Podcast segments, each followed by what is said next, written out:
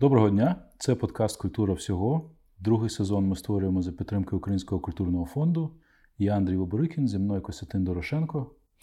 Е, вітаю всіх. Сьогодні ми будемо говорити про музику, про музику симфонічну, про музику класичну, про українські філармонії, оперні театри. Всім відомо, що у нас багата історія, е, прекрасні голоси, прекрасні колективи, але е, якось чомусь українське мистецтво музичне не так звучить ні в Україні, ні в світі, як нам би хотілося. І сьогодні ми запросили людину, яка не просто розбирається в цьому питанні, а більше того, має свою дуже цікаву візію візію стосовно того, як можна реформувати і змінити музичну отрасль в Україні. Це пан е, Дмитро Логвін, народний артист України, диригент та художній керівник міжнародного музикального фестивалю Музика без меж а також виконавчий директор е, Пінчук-арт-центру. Е, ще пан Логвін є художнім керівником та головним диригентом камерного оркестру опори року. Отже, це людина, яка не просто теоретизує стосовно того, що є музика, а і робить так, що ми можемо її чути. Вітаю вас. Доброго дня, шановні друзі. Ми колись з вами говорили, і мене дуже зацікавила ваша думка стосовно того, що нам від радянського союзу залишилася ця історія в кожному великому місті фактично у нас існує оперний театр. Ці оперні театри мають мільйонні бюджети. При всьому тому якогось такого ажіотажу навколо наших оперних постановок не відбувається в Україні. Раз чи півтора на рік ми чуємо, що десь щось красиве поставили. І ну відверто скажемо, Україна не є на мапі е, оперних супердержав. При всьому тому, що наші голоси співають в Віденській опері, в метрополітен опері, в Міланській і так далі. Отже, якою є ця картина на сьогоднішній день правдива, і що можна тут змінити було б? Дуже дякую вам за запрошення на цю цікаву розмову. Але може я почну з того, що трохи ваш пил зменшу. Чому? Е, Я вважаю, що все, що ми будемо сьогодні обговорювати, всі теми, які ви перерахували в самому початку, на сам, на самому разі не буде мати конкретний результат. Тому що для того, щоб щось змінити на сьогоднішній день, треба реальна реформа. Реформа, яка поведе за собою не дуже приємні речі. Бо ця реформа зв'язана в тому е, числі і з людьми. Треба політична воля керівництва держави для того, щоб мати можливість зробити цю реформу. А музичне мистецтво не є, як ну, як красиво казати українською мовою, разі не на часі. Угу. Держава має значно більше реальних проблем, які м, потребують реформ. Я не дуже впевнений, що у держави є політична воля і на ці вирішення проблем. проблем. Але з музичним мистецтвом це 100%. Тому ми безумовно будемо сьогодні дискутувати, будемо е, цьому обговорювати ці теми, але результату не буде ніякого. Я впевнений на більше на 100%. Ну, дивіться, зараз ми маємо дуже енергійного міністра пана Ткаченка, який е, підняв дуже велику кількість тем, про які давно не говорили. Будемо сподіватися, все-таки, що щось відбуватиметься, але принаймні те, що треба реформувати і як. Про це можемо поговорити. Знаєте, в чому проблема любого міністра, який би енергійний або навіть знаючи він не був у нашій державі? Е, щоб виконати якісь завдання, тим паче реформи, треба мати гарантований час на це. Е, попередник е, пана Ткаченка, пан Бородянський, мав дуже цікаві ідеї. Я підтримував на 100% все, що він намагався зробити. Але якщо б я думаю так, якщо б він знав, що він буде міністром такий короткий час, він би не починав майже все, що він почав робити. Які гарантії є у сьогодення міністра пана Ткаченка, тим, що він буде виконувати це все те, що він запланував, ну хоча б три роки? Е, Я думаю так, вважаю так, що реформи потрібні, потрібні сьогодні е, музичному мистецтву. Перш за все, е, оперному мистецтву. Не так філармоніям, бо там все не так складно, як оперний. Оперний театр це є самий, самий складний від музичного мистецтва.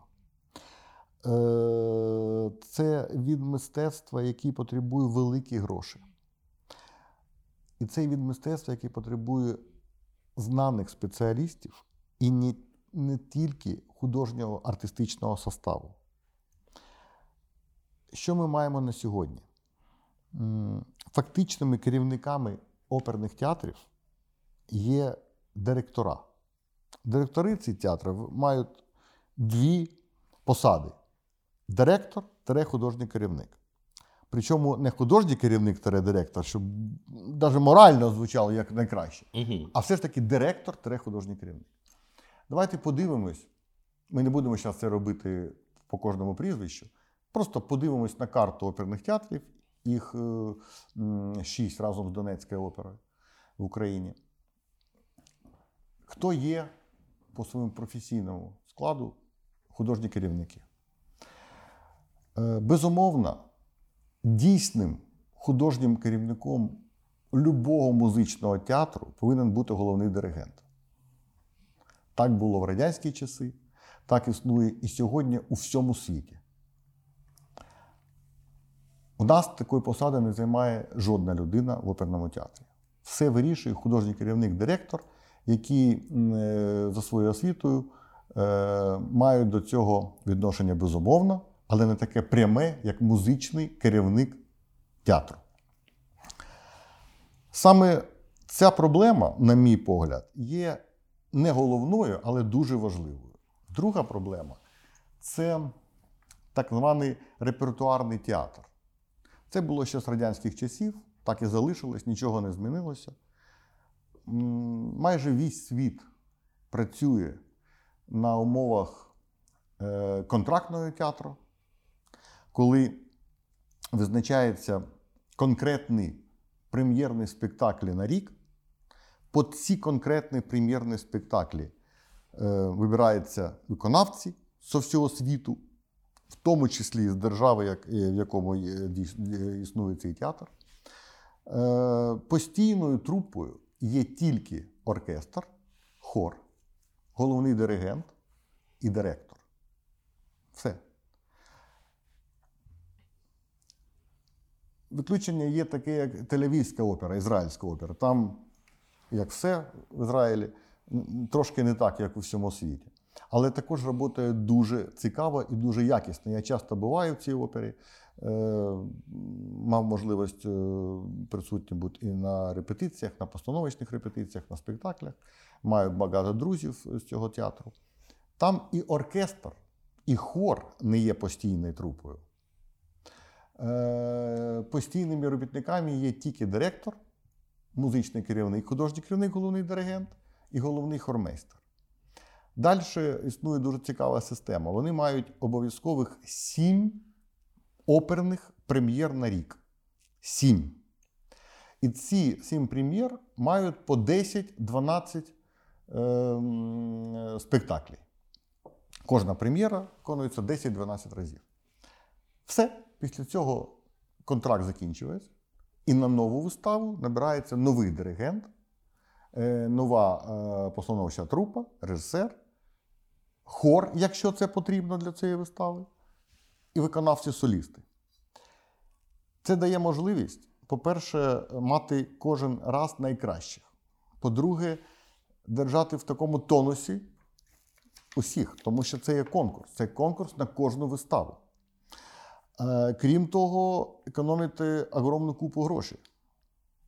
Тому що якщо в наших операх сьогодні є трупи, скажімо, солістів 50 чоловік, 30, 25, а є такі, які з них е, в процесі е, творчого сезону не виходять жодного разу на сцену. А отримують зарплатню кожен місяць. Кожного місяця. А чому так склалося? Так склалося ще з часів Радянського Союзу, коли у нас е, так було заведено, таке було правило, але і тоді відношення держави до оперного театру було абсолютно друге. Ну в радянському союзі давай згадаємо, існувала система е, спілок творчих. Давай згадаємо.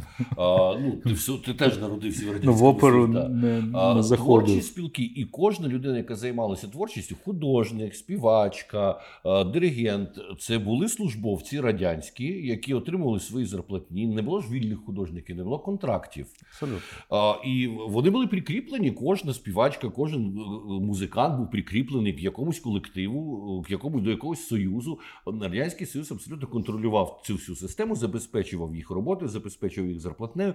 Ну і радянський союз, чому там репертуарний е, залишився театр? Тому що е, ідеологічно з репертуаром слідкували. Не міг просто директор Так. театру придумати, яку оперу він ставить. Абсолютно. І це було не так погано, тому що держава фактично була замовником, а, а, а не тільки е, фінансової служби, яка видає гроші. Держава контролювала процес, держава цікавилась тим, що тим, що происходить.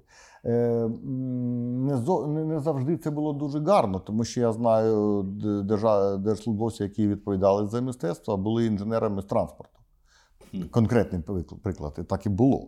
І вони казали, чому це Онегін в вашому прем'єрі виходить з тої коліси, але мені більш подобається, що було зовсім. Я, я присутній був як людина, яка виросла в сім'ї артистів оперного театру. Мій батько був концертмейстером оркестру спочатку в Харкові, потім в Дніпрі. Мама артистка балету. Я з трьох років е, жив в оперному театру і в балетному залі, в оркестровій ямі і так далі. Ем, Було багато дуже цікавих речей. Але і тоді, в радянські часи, наприклад, головний диригент не мав можливості бути більше 10 років головним диригентом на одному місці. Повинна була бути ротація. Була ротація. Головний диригент Перемської опери їхав до Одеси, Одеський їхав до Кишинева, Кишинев їхав до Києва і так далі. і так далі. Це було кожні 10 років. Це ж стосувалось і головних спеціалістів, режисера та балетмейстера. Ну, ча- чаще за все це касало, стосувалось директ, е, диригента. Е, Це також було дуже правильно. Ем, Але що ми маємо на сьогодні, яку картину у світі? Е, Я не беру сьогоднішню ситуацію з пандемією. Це зовсім непредсказуема ситуація. Ми не знаємо, чим вона закінчиться для мистецтва. Я не представляю собі, як е, артисти балету, артисти хору, які це колективно творче, це не творчість, якій можна займатися вдома. Як вони вийдуть через е, такі великі паузи, які йдуть сьогодні, і я, на жаль, вважаю, що це тільки початок, ну як і всі ми розуміємо. Да. Як пройде 21 рік, ми не, знаємо, які будуть постановки, які будуть репетиції, як, як це буде працювати, і як вони потім вийдуть на сцену, я також не знаю. Але ми трошки повертаємося назад і розмовляємо про ситуацію, яка була до березня. Ем, Чим е, гарна ситуація з репертуарним театром? Це постійна діюча трупа, коли можна приходити кожен день, дивитися оперу, балет, оперету, знову опери, знову балет, і так кожен день. Але робити якість при цьому неможливо. Я поясню, це дуже проста річ. Оркестр театру, навіть такого великого театру, як Національна опера Україна, має один состав. Балет, чи опера, чи оперета, чи дитяча вистава не може обходитися без оркестру. Е, Чотири понеділка є вихідний день.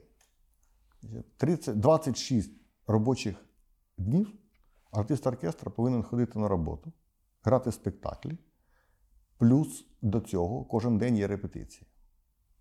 Сьогодні ви граєте пікову даму, завтра «Лебеді- Лебяже озеро, після сплячу красуню, після Ромео і Джульєта, Аїда кожен день. Нія- Ніякої якісті розмовляти неможливо. Е, Як це працює у світі? Ви маєте сьогодні два тижні постановки над оперою Норма, наприклад. Ви граєте тільки цю оперу, ви вивчаєте тільки цю оперу, ви маєте дві, дві репетиції кожен день. Спочатку з асистентом диригента, потім приїжджає диригент-постановник. Потім ви маєте після цих двох тижнів ще два тижні кожен день спектаклі. Якість феєрічна, фантастична, тому що можна вже це зробити навіть з необразованою людиною, музикантом. Все, після цього ця постанова закривається і йде репетиція і підготовка нової вистави. З новими людьми, з новою трупою. Скажімо, в тому ж Ізраїлі оркестр е, опери не є такий, його немає взагалі. Є оркестр, е, чудовий, фантастичний оркестр е, міста Рішон Ліціон, е, який має контракт з Тель-Авівською оперою, котра оплачує цьому оркестру дуже великі гроші. Я вам скажу так, по секрету, по радіо, нікому не передавайте. Приблизно 250 тисяч доларів стоїть, е, коштує для опери оплата цього оркестру на одну постанову. Е, ну, дві, Два тижні репетицій і 10-12 спектаклів. Е, але цей оркестр також філармонічний, тому він має ще порядка 180 концертів симфонічних на рік по Своїх всім власних. містам держави, плюс має свій, свій розкішний концертний зал. В Україні це ще одна величайша проблема. Скільки концертних залів класичних відкрилося за роки незалежності? Мені здається, жодного. Жодного. Феноменально відреставрований е, зал Харківської філармонії. Феноменально відреставрована Одеська опера. Вже багато років тому. Я знаю, що десь невел- якісь невеликі філармонії також мали реставрацію невелику. Все. Все досталося з радянських часів, і все потихонечку розвалюється. Е, Ми сьогодні живемо не так погано, я маю в області мистецтва на увазі, як е, часто кажуть самі робітники. Тому що життя творче на е, Заході, е, і не тільки на Заході, а на Ближньому Востокі також, е, Ближньому Схід, Сході також, набагато складніше. Тобі треба кожен день доказувати, що ти маєш право отримувати цю зарплатню і отримати це місце, на якому ти працюєш. Е, Не може бути якісті, жодної якісті в жодному, в жодному професії, коли в тебе нема, коли в тебе є тільки гарантії того, що держава буде виплачувати твою зарплату. Прийшов на роботу, отримав зарплату. Не прийшов, що ж ти не прийшов? Ну, зарплату також отримав. Гарно зіграв, отримав зарплату. Зіграв негарно, також отримав зарплату. Дуже гарно виконав партію оперну. Прекрасно. Не дуже гарне, ну, сиді, отримай зарплату і більше не ходи на, спектаклі. Просто отримай зарплату. Не може так працювати ні бізнес, ні мистецтво. Наші виконавці, перш за все, оперні виконавці, виконавці е, фантастичні. Вони дійсно пок- покорюють увесь світ. Вони дійсно отримують великі гонорари на, е, за межами нашої держави. Вони працюють також і в Україні. І в Україні також працюють прекрасні і музиканти, і е, солісти опери. Але нема системи. І кожен раз ми оці складнощі преодоліваємо за счет свого собственного героїзму. Угу. Але не, не за рахунок того, що працює система. Ну, при А система не працює. А не працює тому, що цією системою керують непрофесійні люди, які можуть сьогодні керувати оперним театром, а завтра вони можуть керувати фабрикою по друку, друку журналів, наприклад. Це я такий не самий поганий приклад привів. Але е, кожен рік з державного бюджету всі ці, е, скільки ви казали, шість українських оперних театрів отримують е, чималі кошти. Не зовсім так. Е, Державного бюджету отримують кошти тільки національні театри. Це Львівська опера, е, е, Київська національна опера, е, Одеська опера. І, здається, мені вже Харківська стала національна. А е, Дніпро, е, отримує е, кошти з бюджету області. Це як з музеями. Угу. І ці кошти в ніяке порівняння не йдуть з коштами національних театрів. І ці кошти. Я знаю музикантів, наприклад, Дніпропетровську оперу, в якій я починав свою творчу роботу в оркестрі е, в- в кінці 80-х років. Е, Я починав в кінці 80-х років, люди грали, і вони грають там досить. Їм вже 65, 69, 70 років. Але поки вони самі не залишать це місце, їх неможливо замінити. Е, молодь, яка з консерваторії приходить сьогодні, безумовно дає нову силу. Це і оркестрам філармонійним, і опері. Але молодь не хоче працювати на зарплату 200 доларів на місяць. Та й не тільки молодь не хоче, ніхто не хоче працювати. Тому, як ще Жванецький казав багато-багато років тому, вони роблять погляд, що платять нам зарплату, а ми робимо погляд, що ми працюємо. Нічого не змінилося. Як ви рекомендували би змінити це? Я знаю, що у вас є ідея дійсно, яка могла би дуже цікавим цікавий спосіб оживити оперне е, життя взагалі. Ну і, і крім того, е, це стосується репертуару. Ми бачимо в Київській національній опері, в інших операх одне й те саме з року в рік. Оце те, що ви сказали, там е, Щелкунчик, е, е, Лебедяче озеро, що ще там, Аїда, е, Трав'ята. Ну, Спляча красуня, норма, Спляча красуня, і це богема, все тоска. з року в рік одне й те саме з тих часів, як я вперше потрапив в оперу в дитинстві. Друзі, ви дозволите мені перейти на російську мову, бо я хочу сказати на- набагато більше, Прошу, але так, так. для мене м, е, то- трохи це складно. складно. Э, Смотрите, я предложу систему, которая, на мой взгляд, э, могла бы работать для того, чтобы качество стало лучше, люди получали больше, а публика получала еще больше удовольствия. Но еще раз, как я сказал в самом начале беседы, я больше чем на 100% уверен, что через 5 лет, дай бог мы будем здоровы, мы встретимся в этой же студии или в другой студии, и вы зададите те же самые вопросы, а я вам дам те же самые ответы, и ничего не изменится. К сожалению, то, что предлагаю я, э, конечно, коснется прежде всего людей. И не все люди останутся от этого довольны. Но невозможно провести любую реформу в экономике, в пенсионную реформу, на предприятии, улучшив в будущем жизнь тех, кто работает, и тех, кто получают продукт этой работы, не, м, и, и сделав при этом всех счастливыми. Так не может быть. Время такое сейчас, так оно пришло к тому, что репертуарный театр – это непозволительная роскошь для государства. Э, Это надо признать, это есть факт. Можно со мной спорить, можно обижаться, но ничего от этого не изменится. Как, в принципе, ничего не изменится от того, что я скажу. Я уже сказал вам об этом, что слишком много заинтересованных в том, чтобы ничего не изменилось. Значит, э, что такое нерепертуарный театр? Это то, что я вам говорил в самом начале нашей беседы. Конечно, музыкальный директор театра, художественный руководитель театра, главный дирижер должен определить будущее этого театра как минимум на три сезона. На эти три сезона должны быть назначены постановки. Под эти постановки должны быть выбраны исполнители. Исполнители, которые соответствуют этим постановкам. Потому что, например, Чиасан, главную партию, должна петь маленькая миниатюрная сопрано японка. Она может быть и не японка, но я говорю по имиджу, по образу. Но она же совершенно не подходит для партии, я не знаю, например, Ярославной в «Князе Игоре».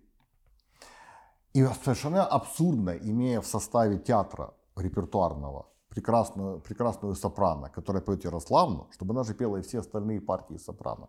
Таким образом, этот театр перестает быть театром. А ведь театры работают не только по радио. Ну так, я згадую, коли у нас поставили і дуже гарна була постановка Лоенгріна Вагнера в Київському оперному театрі. Був німецький сценограф і німецький диригент. І коли там з'являється Лоенгрін і Ельза, і це такі курпулентні, крупні е, чоловік і жінка, які зовсім ну, ну вже там важко уявити щось романтичне в кожному з них. Це дійсно трошки дивує. Це дисонанс. Ну тут не- не зовсім зрозуміло, е, де куриця, а де яйце? Що треба змінити спочатку? Треба створити, Спочатку треба- створити е, місце Спочатку- роботи. Спочатку треба е, рухатись е, тими шажками, які ми можемо преодолати.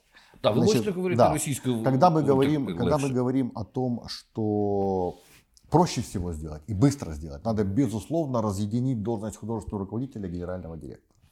Художественный руководитель театра может быть музыкального театра только главный дирижер. Исключения бывают тоже главный режиссер.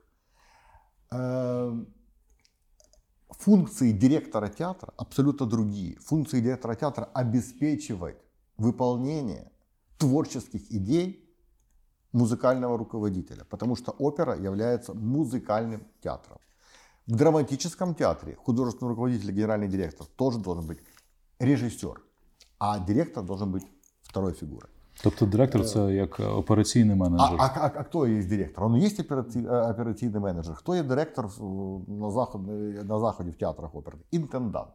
він називається. Так само, як в Інтендант. редакціях, як в ЗМІ. Е, Коли людина поєднує в собі і, і генерального директора, і головного редактора, починаються проблеми у цього видання. Да, но это все неспроста, потому что творческая профессия совершенно не всегда допускает, что творческий руководитель хороший директор. Так бывают в виде исключения. Эти исключения тоже могут быть. Но это исключение. А директор в 99% случаях не бывает хорошим музыкальным или творческим руководителем. Хотя бы потому, что он или тогда плохой директор, или не имеет к этому никакого отношения. Но должность называется директор-художественный руководитель. Дальше. И это изменить легко. Тут даже не нужна политическая воля. Тут просто должен кто-то это вслух сказать и преодолеть войну, которая сразу же устроит директора художественного руководителя. Следующий шаг, самый сложный шаг, пожалуй, это заставить э, этих новых директоров и художественных руководителей, заставить, потому что если министерство финансирует их деятельность, то оно должно и управлять, по крайней мере, управлять не творческими процессами, а как в бизнесе, операционными.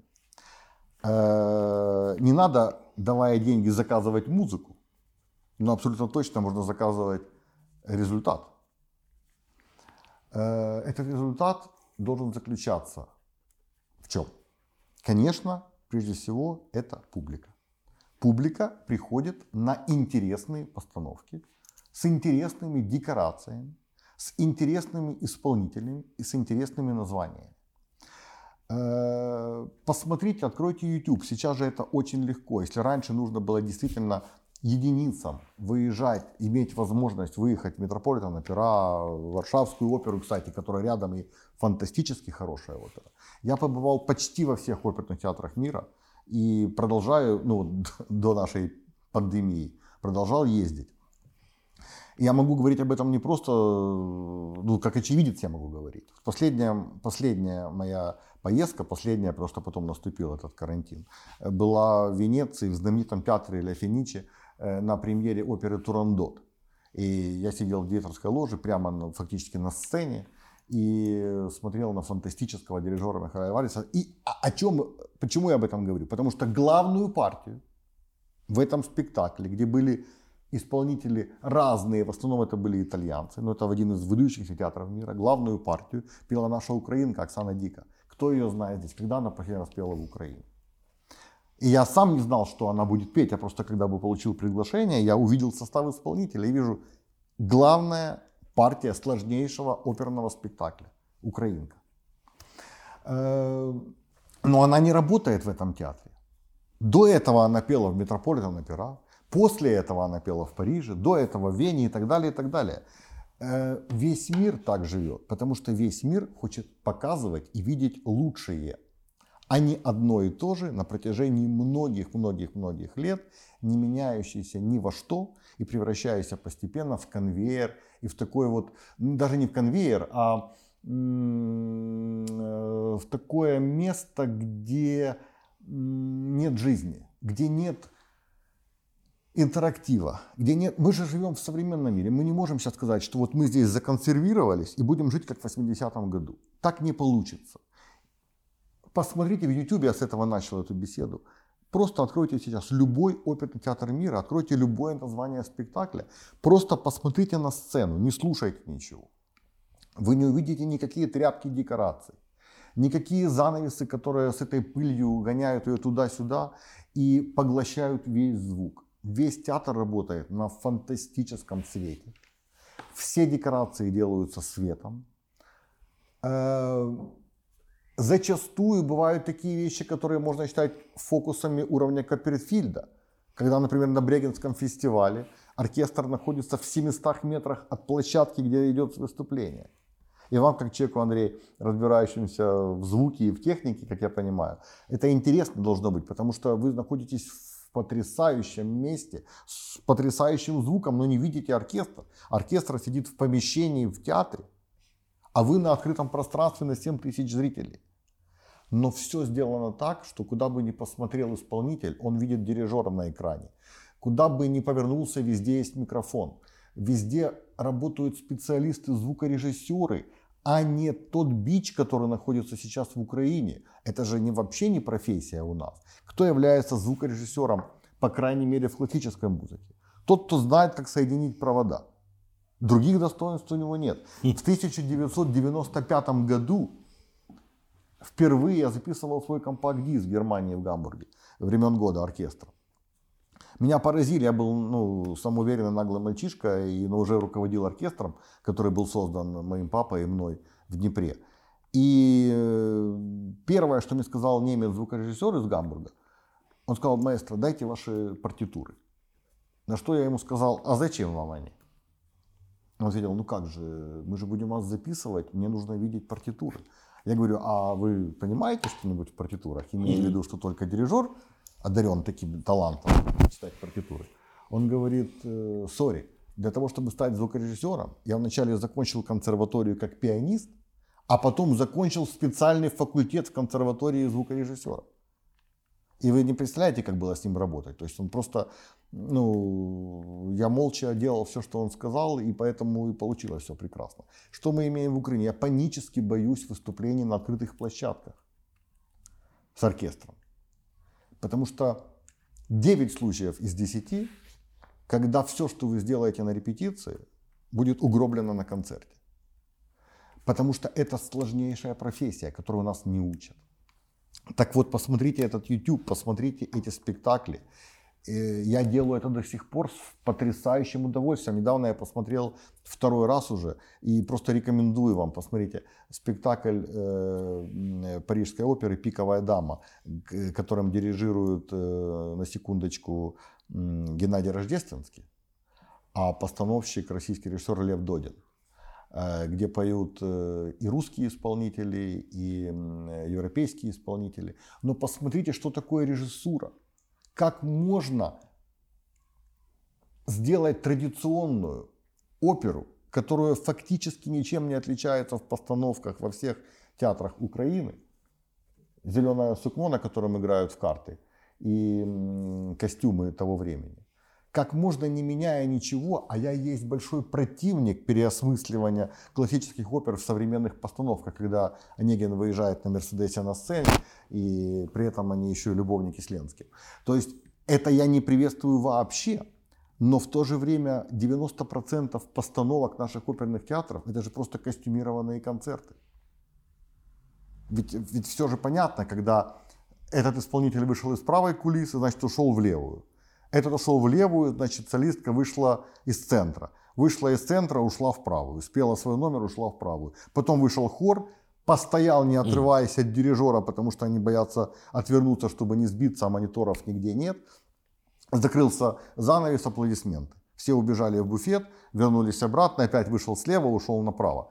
Так можно поставить все оперы мира. Посмотрите, что делают сегодня в мире и как это выглядит. И как это... Мы же ничего этого не видим здесь. Почему? Потому что кто ставит эти оперы?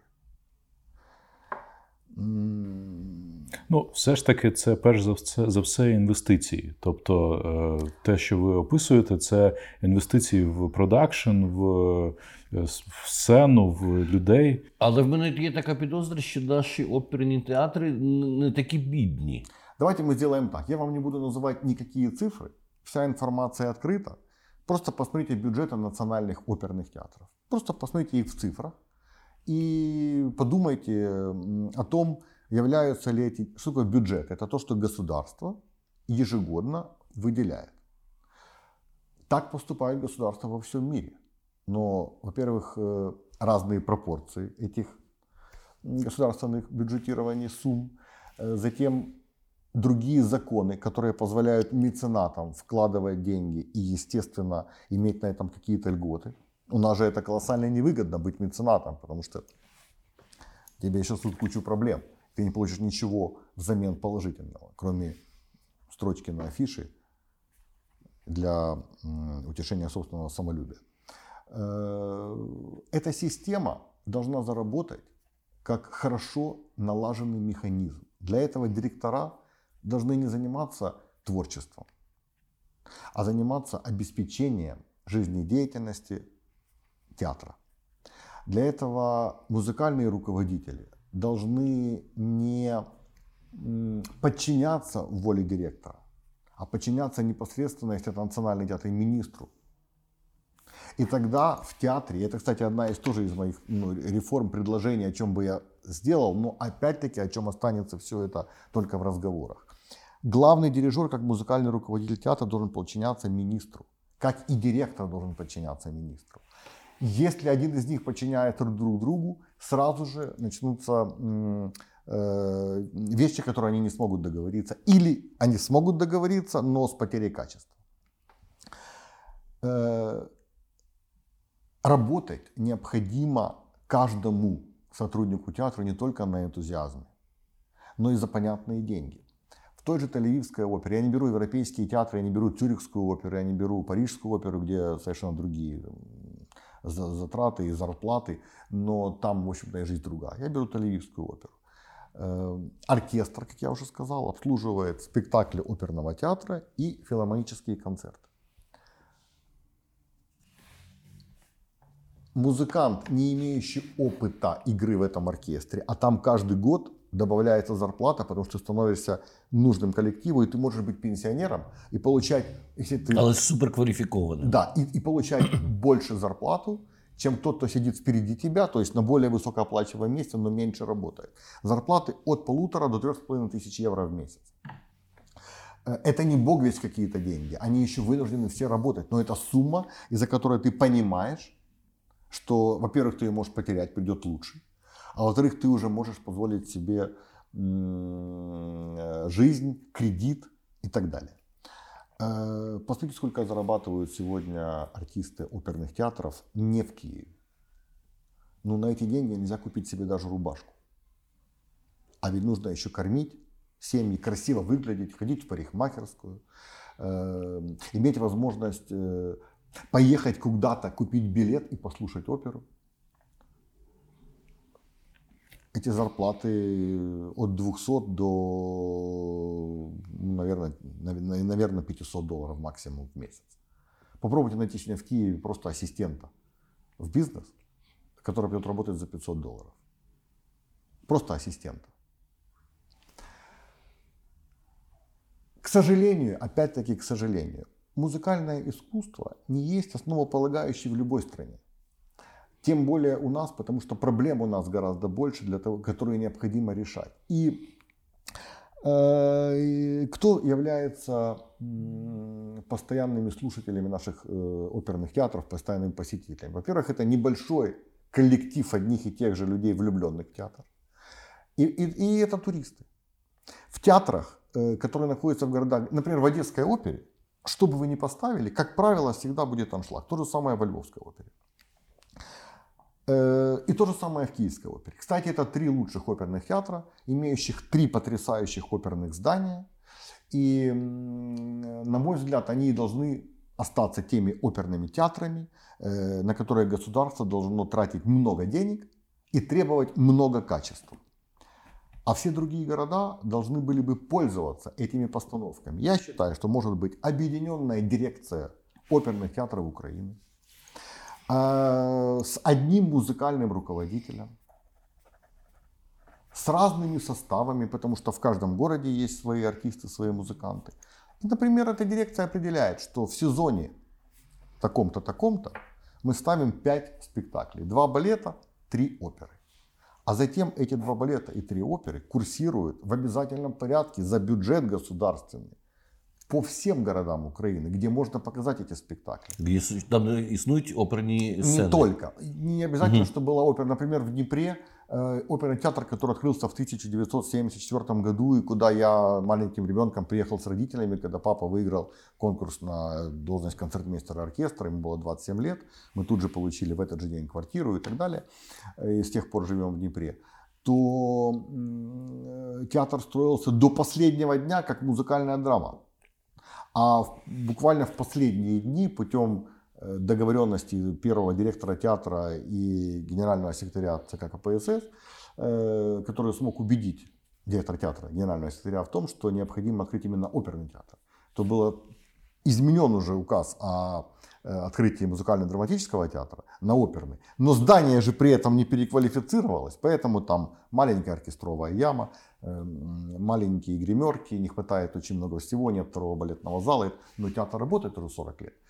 Поэтому в других городах есть такие а театры, дворцы культуры на самом деле, где точно можно показывать оперы. Эм, и где публика была бы гораздо больше благодарна, чем в тех туристических городах, которые приходят посмотреть на здание, фотографируются, в первом же антракте уходят. Вы никогда не обращали внимания на то, что после антракта завжди в залі становиться менше людей. Ну, знаєте, це не тільки тому, що е, публіка е, погана. Я е, прийшов буквально минулого чи два роки тому. Це ви сказали, я не говорив про погану публіку. Так, ну що публіка хоче тільки фотографуватися. Останнім моїм жахливим розчаруванням в Київській опері було, коли я побачив, як нині ставлять одну з найбільш веселих взагалі українських опер Запорожець за Дунаєм. Цю музику порівнювали з Моцартом. Це абсолютно легка. Я пам'ятаю з дитинства свої враження і від е, постановки в опері, і від фільму концерту 50-х років.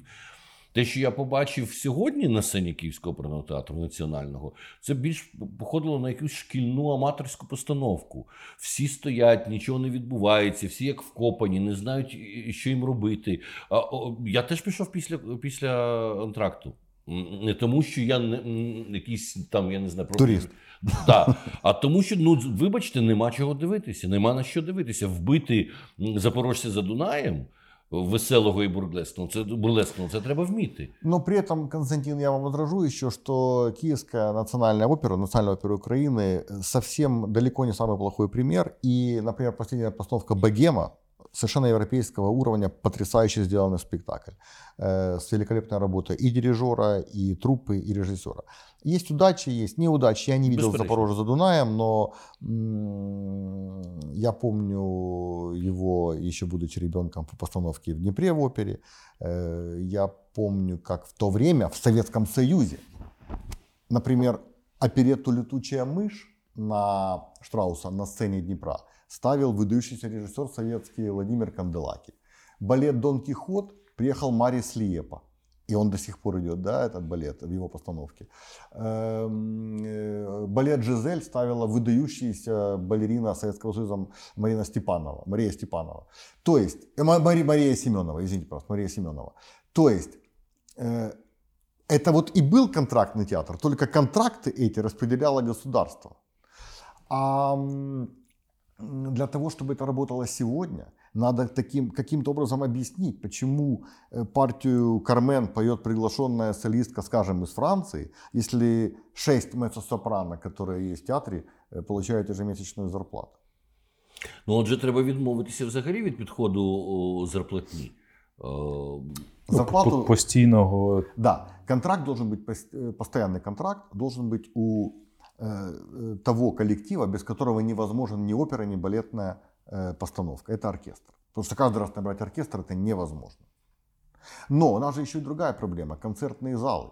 Смотрите, в Киеве есть Государственный академический симфонический оркестр. Есть Национальный филармонический оркестр. Есть прекрасный оркестр радио. Есть эстрадно-симфонический оркестр. Есть оркестр э, детской оперы, которая вот Киевская муниципальная опера. Это уже 5. Есть президентский оркестр. Да? Это уже 6. Сколько концертных залов под них у нас есть? Значит, у нас есть национальная опера. У нас есть очень маленький, неудобный зал национальной филармонии, где находится Национальный филармонический оркестр, а госоркестр, государственный оркестр Украины до сих пор, он в этом году отметил, по-моему, 90-летие, до сих пор без помещения, без здания. Они арендуют площадку в свободное время у Национальной филармонии. Оркестр радио имеет э, сцену дома звукозаписи, э, которую прекрасная сцена, но как э, дворец культуры это, конечно, убогое помещение. Да, он дуже маленький, так. Нет, он большой, но он в очень таком бедном состоянии. Туда бы хорошие деньги, это центр города, и там великолепная акустика, прекрасный оркестр и прекрасный дирижер. Э, где работает оркестр эстрадно-симфонический, я не знаю, в каком-то они репетируют институте. Иногда арендуют помещение этого же дома звукозаписи. Еще есть театр опереты. Э, и что? Везде аншлаги? Нет. Э, я много раз был в филармониях Украины. Редкий случай аншлаг только тогда, когда есть действительно важные имена – имена солистов, имена дирижерів. Э, публіка ну, вже орієнтується. на Романі Кофмані завжди аншлаг. Конечно. Коли приїздить в Київ монастирська завжди аншлаг, Конечно. купують квитки за Конечно. півроку до Конечно. спектаклю. А так дійсно аншлагів небагато. Потому что э, публика имеет кошелек. Этот кошелек не имеет возможности смотреть все. Э, необходимо оставить деньги на лучшее. И это лучшее не может быть постоянным. Невозможно 25 спектаклей в месяц показывать лучших. Возможно, хватало бы 10, а все остальное время репетировать. Когда я создал оркестр «Времена года», вот в этом году оркестру исполнилось 27 лет. 27 лет я не знаю, что такое непроданный билет. То есть аншлаги всегда. Это абсолютная норма. Это наоборот, у меня проблема, как отбиться от друзей, от желающих попасть, от знакомых, которые говорят, ну мы же не просим пригласительный, мы хотим купить. Но я выступаю один раз, один концерт в месяц. Этот один концерт – одна новая программа. Конечно, это частный оркестр, и, конечно, имею вольготную в этом плане жизнь. Но почему публика всегда готова прийти и заплатить за, концерт, за этот билет? Потому что они знают, что это будет стопроцентное качество, потому что я этот месяц готовлю этот праздник. А если бы мне нужно было с тем же составом и со мной делать 7 концертов в месяц, ну поверьте, после третьего уже бы шло не качество, а желание быстрее закончить эту работу. До речі, наскільки е, легко чи важко вам е, знаходити тих музикантів, тих ем, зірок, з ким ви працюєте е, в своєму Мне очень просто. Я счастлив, что благодаря поддержке ректора Днепровской академии музыки, профессора Юрия Михайловича Новикова, мы основали музыкальный фестиваль «Музыка без границ». Этот фестиваль уже идет 9 лет в Днепре. Э, он до начала этой эпидемии шел нон-стоп. К нам в Днепр приезжают такие музыканты, такие имена. Если бы мне об этом рассказывали бы сейчас вы, я бы вам не поверил. Причем приезжают они, минуя и Киев, и Одессу, и Львов, только в Днепр. Чему? И, э, есть такое понятие, как э, репутация. Э, наш фестиваль имеет особую ауру. Мы имеем особое отношение к, ко всему, к работе прежде всего. Э, в консерватории, в Академии музыки имени Глинки в Днепре творит э, ну, абсолютная атмосфера. Атмосфера, которую чувствуют все, от студентов до публики, которая приходит. Нам помогает и областное руководство, и городское руководство, хотя оркестр находится в областном подчинении, э, академия. Э, я боюсь сейчас кого-то просто не назвать, но я вам назову просто ну, те, кто сразу у меня в памяти возникают. Концертмейстер Берлинской филармонии Гай, Гай Браунштейн. Концертмейстер оркестра Баварского радио Антон Бараховский. Э, профессор Парижской консерватории э, Жак Може. Солістка опери Варшави, наша українка Ольга Пасічник. Донька ректора Острозької академії. Да, да пианистка Тамар Бирая из Швейцарии.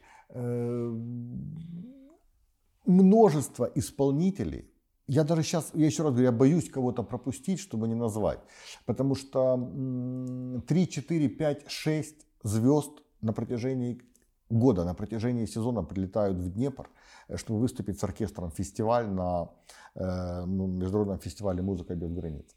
Ви знаєте, що окремо хочу вам подякувати. Колись ви мені порекомендували ще е, е, джазовий фестиваль у Дніпрі. Так. Е, у нас же відомий Альфа Джаз Фест у Львові, всі так. про нього говорили. Так. І я навіть не уявляв, наскільки цікаво і наскільки це фантастично красиво може бути, коли там на березі річки це все відбувається. На монастирський остров, да, так, на берегу Дніпра. І, дійсно, це було враження, коли ти навіть не розумієш, де ти знаходишся. Здається, що ти можливо в Нью-Йорку чи в Лос-Анджелесі, коли перед тобою співають справдиві, справжні діви джазові американські, це було неймовірно. Конечно, конечно. Э, Днепр в этом плане особый город, имеющий, кто бы ни был мэром, кто бы ни был губернатором, мы всегда получаем э, поддержку. Потому что, как сказал мэр Днепра, вот на начале прошлого сезона на сцене, что оркестр именно года является визитной карточкой нашего города. И, конечно, мы будем его поддерживать.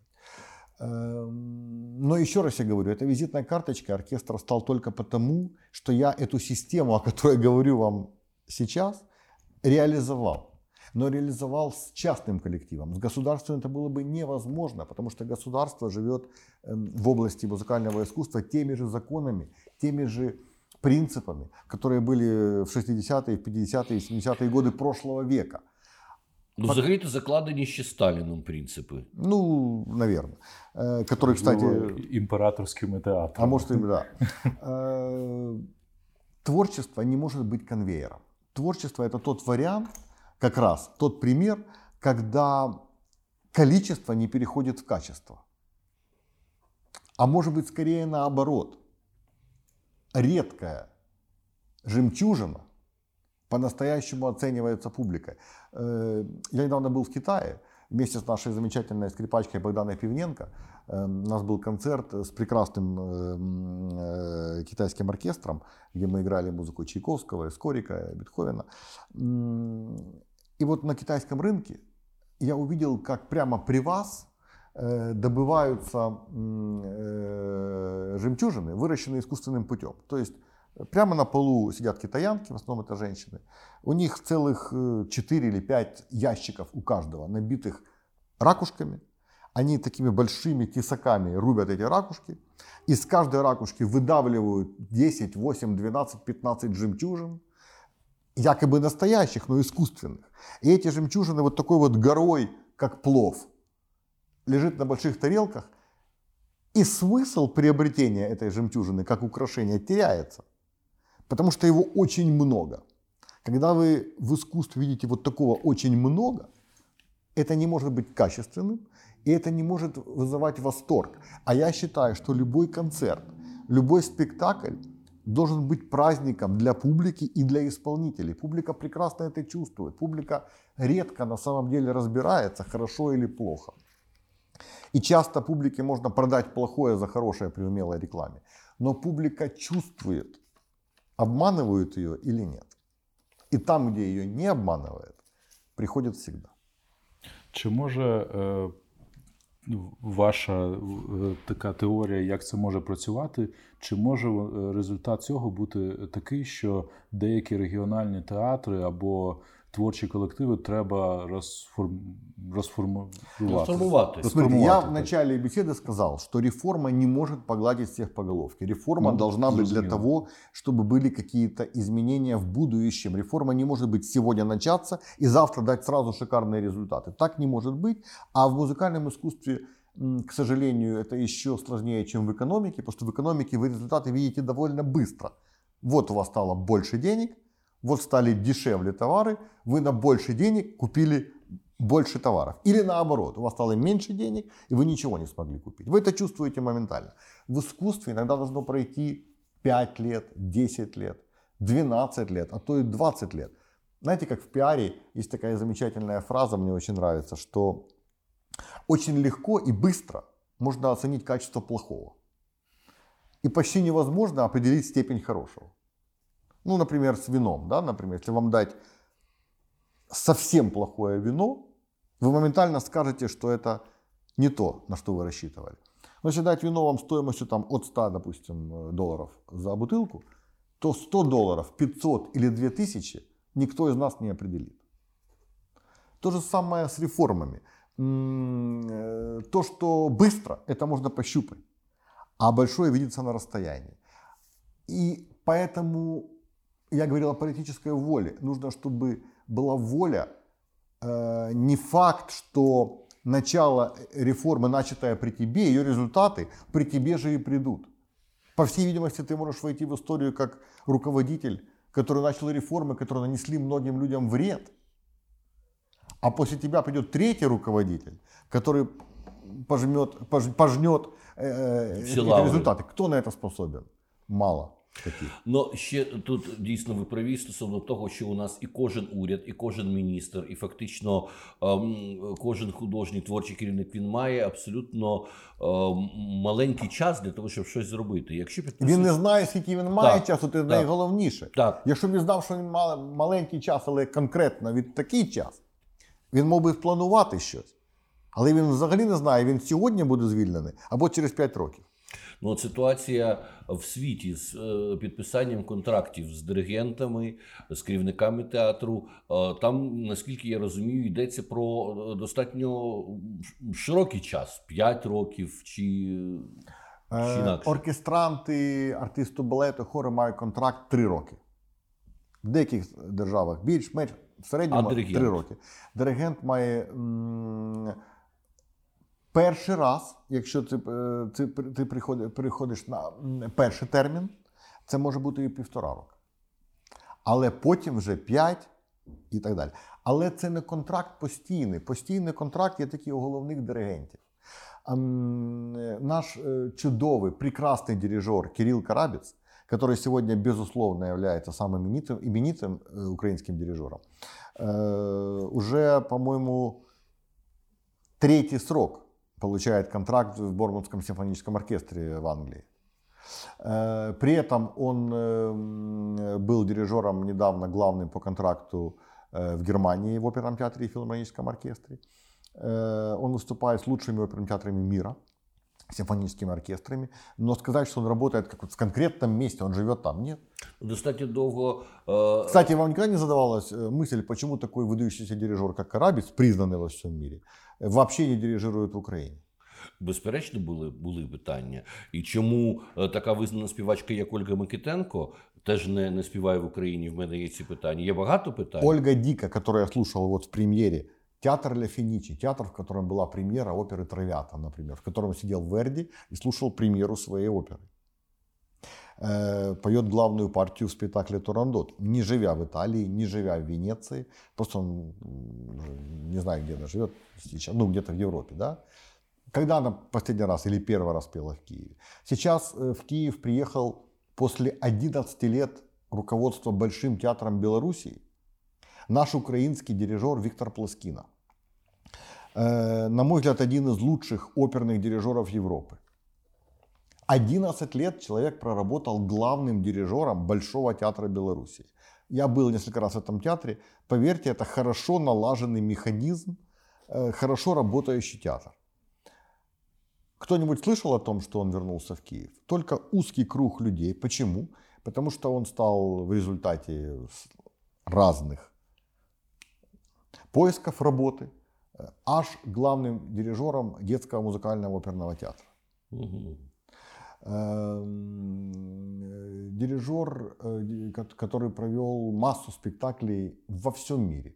От э, театра Ля Финичи, кстати, о котором я сейчас и сказал, до Варшавской оперы, и при этом еще и постоянно дирижирующих в советских, постсоветских республиках. Например, в Астане потрясающий оперный театр, ну просто потрясающий, где делается все для того, чтобы только созданный город, недавно созданный город, столица, э, превратился в Мекку просто. И то что, то, что творится там в оперном искусстве, это достойно просто подражания. Это же можно сделать? Можно. Смотрите, я не хочу, чтобы наше интервью выглядело немножко так, что я кого-то хочу в чем-то обвинить. У нас прекрасные отношения с большинством украинских дирижеров, режиссеров, директоров. Я бываю в разных театрах, я имею, имел удовольствие дирижера спектаклем в Национальной опере Украины. Те люди, которые там работают в этих театрах, э, они не только ни в чем не виноваты, они несут этот свой крест, достаточно тяжелый, ежедневный крест, потому что они работают в рамках системы, которая не работает. И вот я начинал с того в нашем сегодняшнем разговоре, что менять нужно систему. И не надо, не людей переставлять нужно. Перефразирую один анекдот, который мы не будем говорить, когда проблемы. Э, а нужно менять систему для того, чтобы система работала как часы, для того, чтобы администрация сопровождала деятельность творческих работников, а не управляла ими. Для того, чтобы творческие работы, работники занимались творчеством. Для того, чтобы дирижер мог э, выбирать ту постановку, которую он будет ставить. А директор создавал все условия для того, чтобы эта постановка была такого класса, на которую публика будет приезжать из других городов или из других стран. Можливо, з інших країн. А для этого необходимо приглашать сценографов, которые разбираются и которые могут не просто нарисовать декорации, а которые знают, как это работает в мире, как включаются эти лампочки, как светом делается объем, как можно э, за очень небольшие на самом деле деньги сделать феерический спектакль. А можно сделать дорогие костюмы, жемчуга, парча. Э, и все это будет выглядеть как статичный, э, никому не нужный, скучный, пыльный спектакль.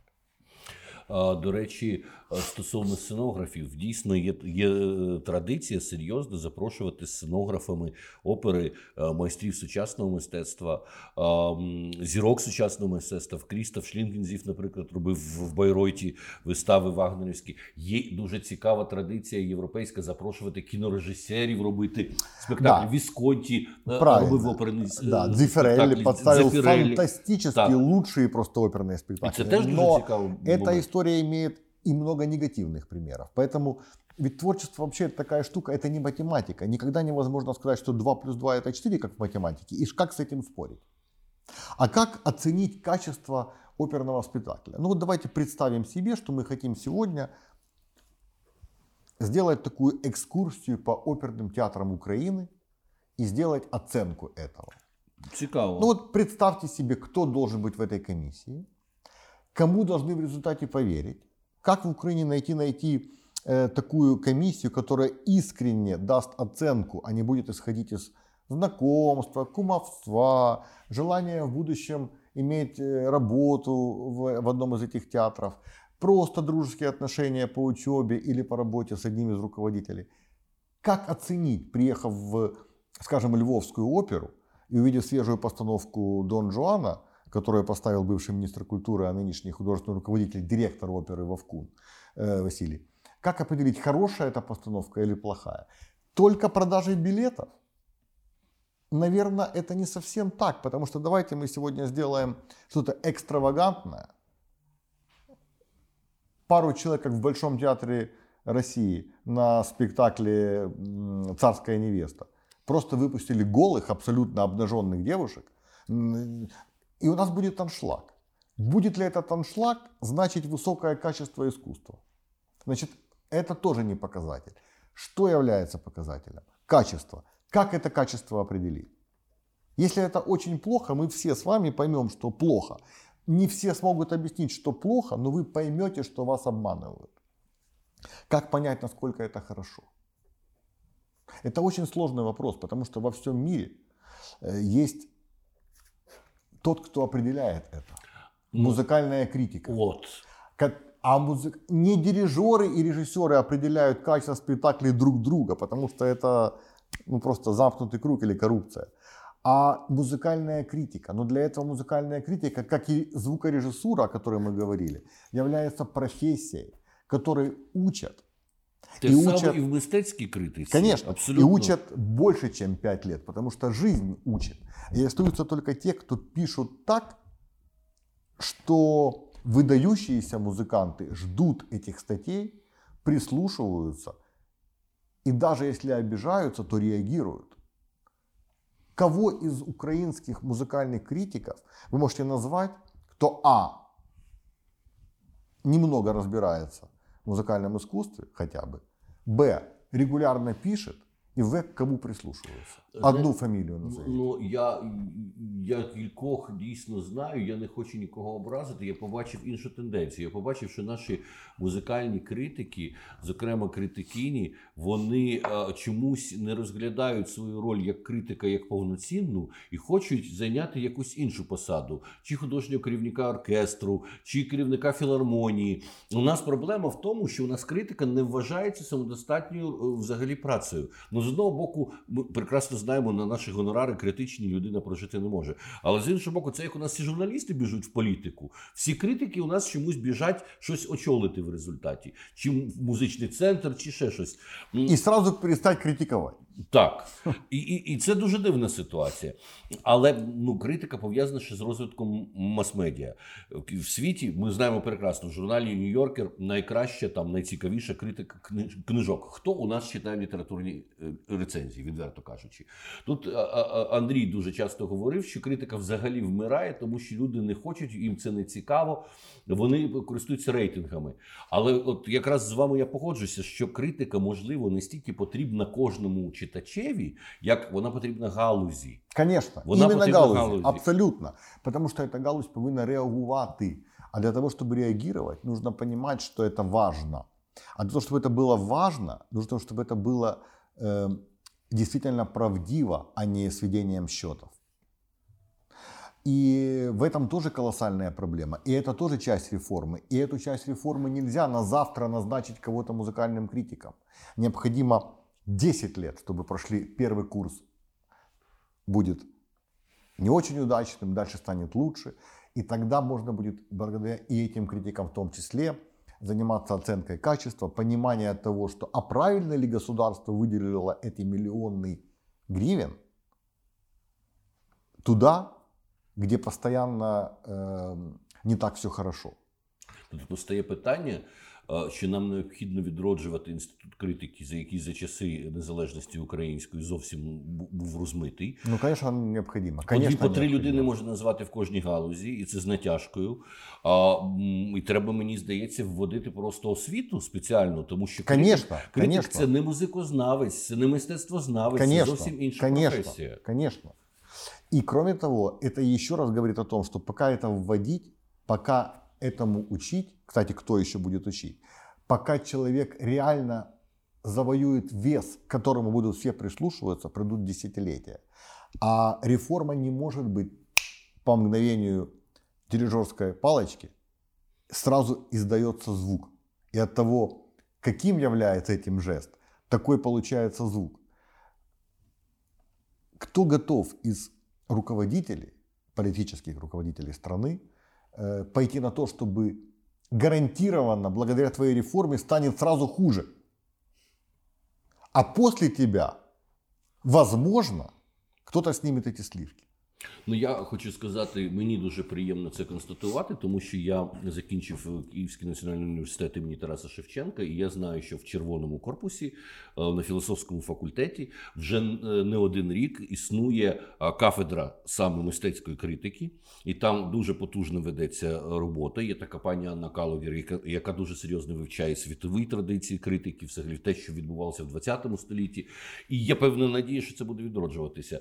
Андрій, твоє все таки ставлення, тому що з точки зору розвитку мас-медій ми бачимо, що навпаки втрачається люди взагалі не можуть прочитати текст довший за е, два абзаци. Як це вкласти критику? Ну я вважаю, що е, треба треба е, дещо змінити. Е, як це оптику тут? Е, адже мені мені вважається, що е, трансформувати потрібно не,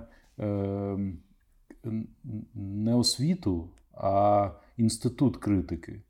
І Ми ми тут дискутуємо про те, що е, критик е, потрібен галузі.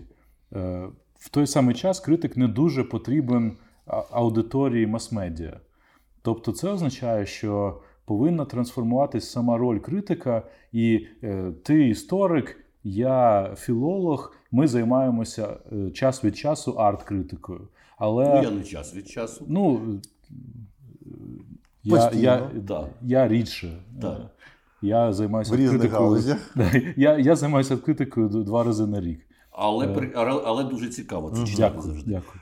Е, е, то я, я не дуже вірю в те, що можна стати критиком. Якщо ти отримуєш диплом критика, ти стаєш критиком. Тобто, це ж все одно експертність, яка вирабатується, нарабатується роками. Так, точно. Та це Тому я казав, що швидко це не буде.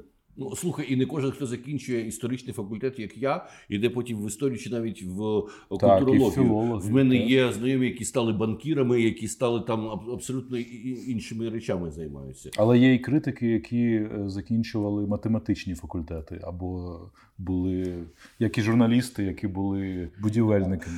Е, Але як, як може розвиватися взагалі галузь критики в ситуації таких е, карколомних змін е, мас-медійних, які відбуваються? Де, де, де, та, де ті площадки, на яких критик сучасний може висловлюватися? Ну, якщо критик потрібен галузі, то галузь сама обирає площадку. Тобто, якщо критик потрібен тільки для того, щоб бути в складі ось цієї комісії, яка Да Э, нет, конечно, не для этого. Можно я перебью, Андрей? Конечно, не для этого. Я просто приводил пример с комиссией, говоря о том, что кто вообще может там быть, кто может оценить хорошо или плохо и искренне сказать правду. Так це, це дуже с- слушна, с- слушний приклад того, коли потрібна критика. Адже е, ми е, Дискутували щодо результатів відбору до е, проекту на бієналі е, Да. минулого року. Да. І це е, тоді е, вперше е, така ж сама ідея, що ось де потрібен критик. Бути в цій комісії Конечно. та сказати, хто е, Конечно. де гарне мистецтво, де, де проект не дуже слушний, е, котрий поїде на бієнале. Правильно. Тобто е, в той самий час. З точки зору, е, якщо в нас е, є там певна кількість оперних е, вистав на рік, які, мабуть, не потребують великої кількості рецензій, Кто это определяет, потребуют они чи ні? галуся, мабуть. А якщо галузь не, за- галузь не зацікавлена в тому, щоб знати правду, бо галузі цікавіше, коли це тишком-нишком пройшло. Це, на жаль, хвороба нашої дійсно провінційності. Тут ми мусимо відверто визнати Україну провінційною країною з точки зору культури, На тому жаль. що всі На жаль. свій до свого по своє. а Ти не можеш покритикувати, бо з цим ти випивав, з тою ти дружиш. 100%. Це, це, це, це, А з тим ти ще хочеш попрацювати. Так, так, так. І це, це величезна проблема. Якщо ти тут відбуваєшся як критик, то ти стаєш усім ворогом. У мене є такий досвід. Не дуже приємний, тому що люди не розрізняють особистісні стосунки і професійні стосунки. Абсолютно. Я точно знаю, що після цього інтерв'ю на мене образиться ряд колег. Е, Але я впевнений, що я кажу це тільки для того, щоб дійсно може щось через декілька років почало змінюватись. Тому що якщо ми змінюватися не будемо, ми будемо залишатися провінційним мистецькою державою ще багато-багато років.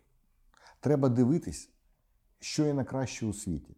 Це найкраще треба перейняти. Ем, треба трезво оцінювати, що є найкраще в нашій державі. Я зараз маю на увазі тільки галузь е, мистецтва, я не кажу про політику, економіку так само. І треба відвертих спеціалістів, людей, які дійсно хочуть, щоб було краще державі, мистецтву, а не тільки собі. А це дуже м, рідко трапляється, на жаль. Що, на вашу, на вашу думку, є найкраще в українській е, музичному мистецтві українському? Прежде всего, я думаю, что наши музыканты каждый день совершают маленькую победу. Потому что каждый день они выходят на сцену фактически на экзамен. Это нельзя переписать, это нельзя переиграть. Даже в цирке можно неудавшийся номер пере, как сказать, перепрыгнуть. И это нормально на публике. На сцене так сделать нельзя. И труд музыкантов, труд оперных певцов, труд балетных мастеров сцены, конечно, должен цениться э, как чудо, как то, что создает вам, вам, публике, создает э, другое моральное состояние. Состояние, позволяющее созидать, радоваться, быть здоровыми. Поэтому каждый украинский исполнитель, в отличие от хорошо чувствующих себя уверенно музыкантов, скажем, Швейцарии или Великобритании, каждый раз делает маленькую, такую, я не хочу говорить победу, не хочу говорить подвиг, тем более в наше время, но, как это сказать, маленький важный поступок каждый день, выходя на сцену, часто, кстати, холодную зимой, часто не приспособленную со светом для репетиции, потому что идет экономия. Іноді зі звуком. Почти всегда со звуком, потому что акустических залов нет. И труд дирижеров, которые пытаются и часто результативно, качественно создать из всего этого реальный уровень, просто некому оценить, потому что государство, как орган управления, ничего в этом не понимает. Э, я не думаю, что министром культуры должен быть обязательно музыкант или оперный певец или художник. Не обязательно. Но любым министром культуры должен быть менеджер, который живет этим, которому не все равно, чем управлять этим министерством или Министерство спорта, или, если он хороший экономист, то и Министерством экономики тоже. Он не может не жить вне этой отрасли. Люди, которые в этой отрасли работают, должны быть его друзьями, должны быть теми, кого он уважает и понимает, что он работает для них. А в чем сегодня роль Министерства культуры? Я сейчас не говорю вообще о министре, я говорю просто о структуре. Вот Министерство финансов передает Министерству культуры деньги для финансирования национальных музеев, театров. Министерство культуры распределяет эти деньги. Это является главной функцией Министерства культуры. Плюс есть там подання названия, нагороды, плюс відкриття охорона пам'яті. Все это понятно. А что бы, если всего этого не было? Ну, вот не было Министерства культуры. А, например, Министерство финансов напрямую передавало бы деньги. А какой-нибудь департамент в каком-то министерстве занимался бы тем, чем занимаются департаменты Министерства культуры, многое бы изменилось? Думаю, что нет. Потому что Министерство культуры не является помощником, Министерство культуры не является защитником. Это некий орган, который смотрит свысока. А посмотрите, чем являются областные управления культуры в провинциальных городах. Вы не понимаете просто, каких унижений испытывают, какие унижения, например, директора музыкальных школ, которые стоят в коридоре без стульев, чтобы попасть на прием к какому-то начальнику областного управления культуры, который по образованию в лучшем случае закончил академию э, как там, керівников культуры при президенте Украины. В лучшем случае. И который не ходит ни на один концерт, ни на один оперный спектакль. Вся эта система не работает. Эта система не работает Э, в реальности, она работает на бумаге, она потребляет огромное количество денег, но она не помогает. Да она уже и наказывать не может. Если раньше они еще имели функции запретить, то теперь уже и запретить не могут. Она наказывает рублем, наверное. И рублем не может наказывать, потому что они ничего не производят. Они получают деньги, а то был совет, и как передаточное звено их передают дальше. Все. То же самое Минкульт получает деньги от Министерства финансов и передает, что он зарабатывает их, или они как-то их добиваются. То есть, понимаете, под словом реформы я говорю о том, что это не реформа оперного театра, это реформа структуры искусства в Украине. И у меня нет рецепта, как эту реформу от и до прописать. Я могу говорить только о определенных э, позициях, в которых разбираюсь, или в которых думаю, что разбираюсь, или которые прошел сам и могу показать, как это работает. Но проблема есть, и эта проблема не вчера создалась. И когда-то я услышал такую фразу, что это было лет 25 назад, от одного очень уважаемого человека, что последствия того, что происходит сейчас, мы почувствуем через 20 лет. Вот эти 20 лет уже пролетели. И вот мы чувствуем эти результаты. В какой отрасли искусства, государственного, не частного, стало лучше за 20 лет? Ну вот скажите, я, допустим, э, не понимаю, но с какой музейной отрасли стало лучше, стало больше денег, появились потрясающие новые музеи. Государство инициировало создание этих музеев, появились какие-то архивы, какие-то украинские художники, писатели получили какие-то государственные, э, э, государственную поддержку для того, чтобы творить. Какие-то композиторы получили колоссальный государственный заказ на создание украинской оперы. Где эти оперы? Где эти симфонії українські? Не можу не згадати, що, наприклад, в Вільнюсі, в Литві у них є обов'язком. Кожен рік мусить бути принаймні одна прем'єра нової литовської опери. Це державна програма, і це фінансується. Композитори отримують спеціальні гранти. І, безперечно, ми бачимо, як розвивається і нова опера в Вільнюсі. Ми неодноразово про це говорили. В колаборації з сучасним мистецтвом Литва представляє нову оперу на Венеційській бієналі, отримує Золотого Лева. І це фантастична подія для е, країни пострадянського простору. Для небольшой країни. Для... Так. Конечно. Конечно. Поэтому, если я не прав, я готов с удовольствием вступить в дискуссию. Но просто ответьте на, вот, на мой вопрос. Вот вы имеете отношение к этому. В какой отрасли за 20 лет, за 25 лет? Я вам скажу, да. в кінематографі. Український кінематограф дійсно Наверно, пожвавився да. завдяки державній програмі. Правильно. Це єдине, Правильно. що можемо Согласен. говорити про що. Так. Согласен. Отлично. Тепер треба, щоб завдяки державної програмі, яка буде складена професійно і з розумінням для чого, через 20 лет мы увидим изменения в других отраслях. А нынешний период жизни, к сожалению, можно считать провальным в області іскусства.